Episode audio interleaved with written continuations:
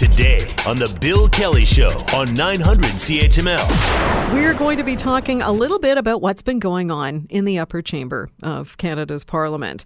A little, about 10 days or so ago, the Senate quietly changed a few of the rules, uh, which will allow senators to use some of their hospitality budgets in a slightly different way. And uh, the Internal Economy, Budgets and Administration Committee passed a couple of rule changes. To get a little bit more insight and uh, insider information about what's going on, we are very pleased to be joined by Senator Denise Batters. She represents Saskatchewan and she joins us on the phone now. Good morning. On. Oh, hi. There you are. Yes. Sorry. First day with the new equipment. Sorry about that. No problem. uh, could you give us a bit of a thumbnail sketch as to what some of the rule changes are? Yes.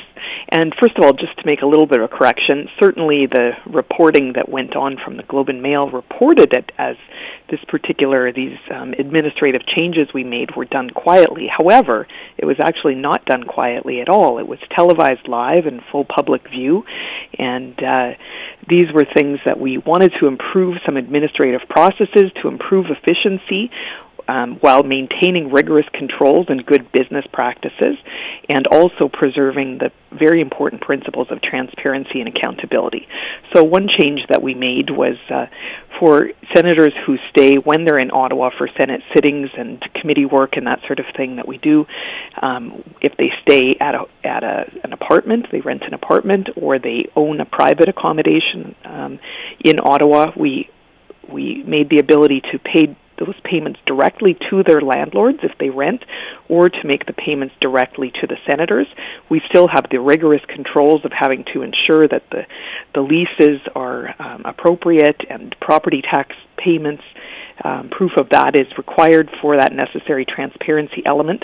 So that was one change that was made, and then there was a small interim measure that was also made um, to just deal with um, allowing senators who have uh, because of the high cost of Ottawa accommodations and the rigorous schedule of Senate committee work, particularly this year where we had weeks and weeks of um, marijuana study that we had with that new bill, um, some of those particular amounts hadn't kept up with the cost of those Ottawa accommodations costs.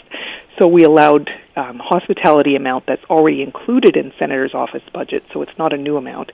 We allowed that to be transferred over just on an interim basis for this fiscal year because a different um, committee is reviewing that to see what's appropriate.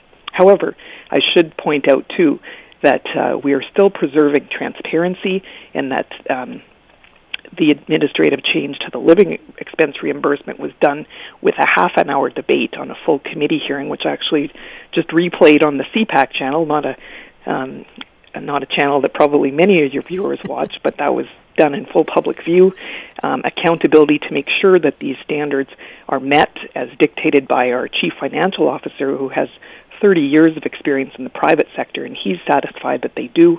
And we never have had an or as long I certainly have been in the Senate for 5 years we have not had an honor system which was unfortunately how that particular um, reporting was was made in the Globe and Mail. We have been those of us who've gone through that you know, t- tougher time of the Senate expense scandal, we want to make sure we made some important changes after that happened to make sure that we had substantial changes made to improve transparency and accountability. So any change we make now, we want to make sure that those changes stand up to rigorous scrutiny and make sure that uh, we are using taxpayers' dollars in as efficient and appropriate way as we possibly can. Well, in the interests of, of transparency and full disclosure, is there a way for a Canadian taxpayer to look up and see what the senator from their region or, or really any senator across Canada, uh, what their budget is? And, and, and, and is it itemized? It is, and actually, it's we made substantial changes to that, and implemented in a whole online um, proactive disclosure system so that you can look on the Senate website, which is sen, um, www.sencanada.ca, and check on the, um, I believe it's called pro- proactive disclosure, and you can look up every individual senator and see all of our expenses on an itemized way. All of our travel, all of our accommodations, all of our hospitality, broken down in a very item- itemized way. And uh, we were doing that actually even before the members of the House of Commons were. And that was one of our strong commitments. Um, you know, based on things that had happened in the past, we wanted to make sure we improved that.